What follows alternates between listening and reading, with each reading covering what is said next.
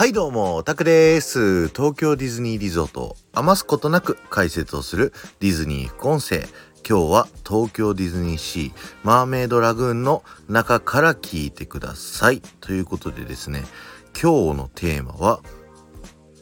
リトル・マーメイドの音楽は新歌詞と旧歌詞があるというテーマでお話をさせていただきたいと思います、えー、子供の頃すごくねたくさん見ていたリトル・マーメイド。それがですね大人になってから見たらあれ？なんか違和感あるな。そんな風にね僕は思ってたんですよ。で、いろいろ調べてみるとですね、何やら、リトル・マーメイドに出てくるですね、歌の歌詞が違うっていうのにね、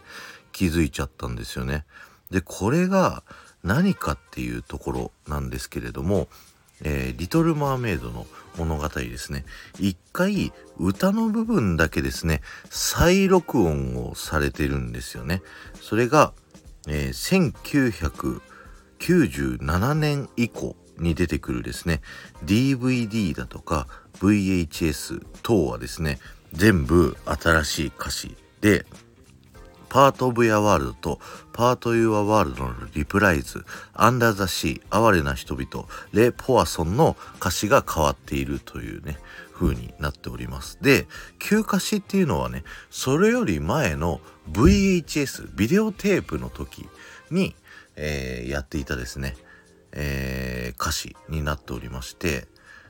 僕はね VHS を死ぬほど見てたので後から DVD になったりとかねあのどっか金曜ロードショーとか、えー、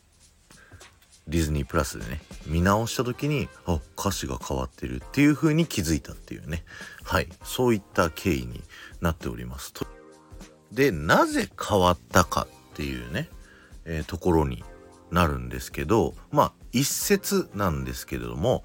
英語の、まあ、音の数に合わせたっていうねっていうのがまあ一番よく聞くお話かなと思います。あの休暇詞でね「パート・オブ・ユー・ワールド」一番最初はあの「ご覧なさい素敵でしょ抑圧埋めたと思わない」って始まるんですけど、えー、新歌詞の方は「よく見て素敵ねこれでもう音完璧って言うんですけど、英語のね、元の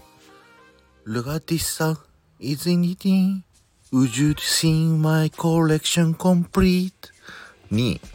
音の数とか口の動きとかを合わせてるっていう風にね、言われてます。よかったら新歌詞、旧歌詞ね、調べて、聞き比べてみてください。ということで今日は終わりです。ありがとうございました。この放送が面白いと思った方はぜひいいね残していってください。またぜひね、あの、旧歌詞の方で歌ってみたを上げてみたいと思いますので、よろしくお願いします。ではまた